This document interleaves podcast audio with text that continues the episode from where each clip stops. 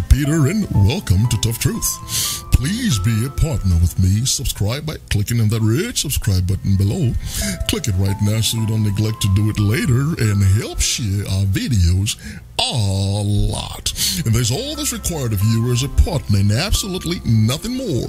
And the Lord will reward you for it because you're doing His work, spreading the gospel of Jesus Christ. Well, today it's honor thy father and mother, part number 49, Exodus 20 and 12 says, Honor thy father and thy mother, that thy days may be long upon the land which the Lord thy God giveth thee.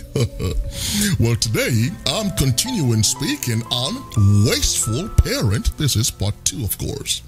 Well, the truth is that a brief brush with sanity will force, oblige, or impel every parent to think generationally and exercise sagacious and strategic financial uh, discretion for the interests of their children's future. Well, Proverbs chapter 13, verse 22 A good man leaveth an inheritance to his children's children. well, what is rather lachrymose or tears inducing, even nausea inducing, is that this basic common sense eludes most fundamentally unserious parents. Proverbs 21 and 17 says, He that loveth pleasure shall be a poor man.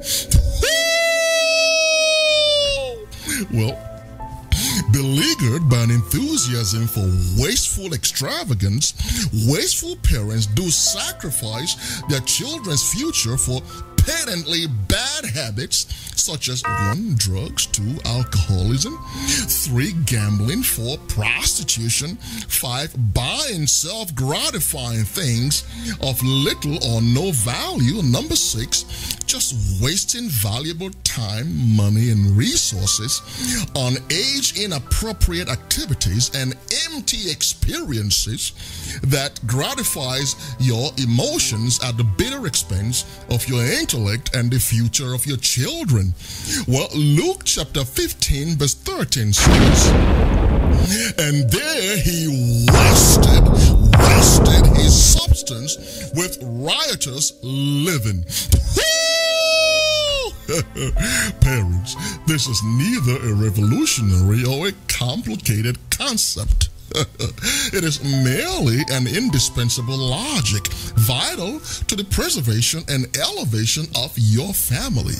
It is therefore pivotal for you to reform your reasoning and become future conscious. Amen.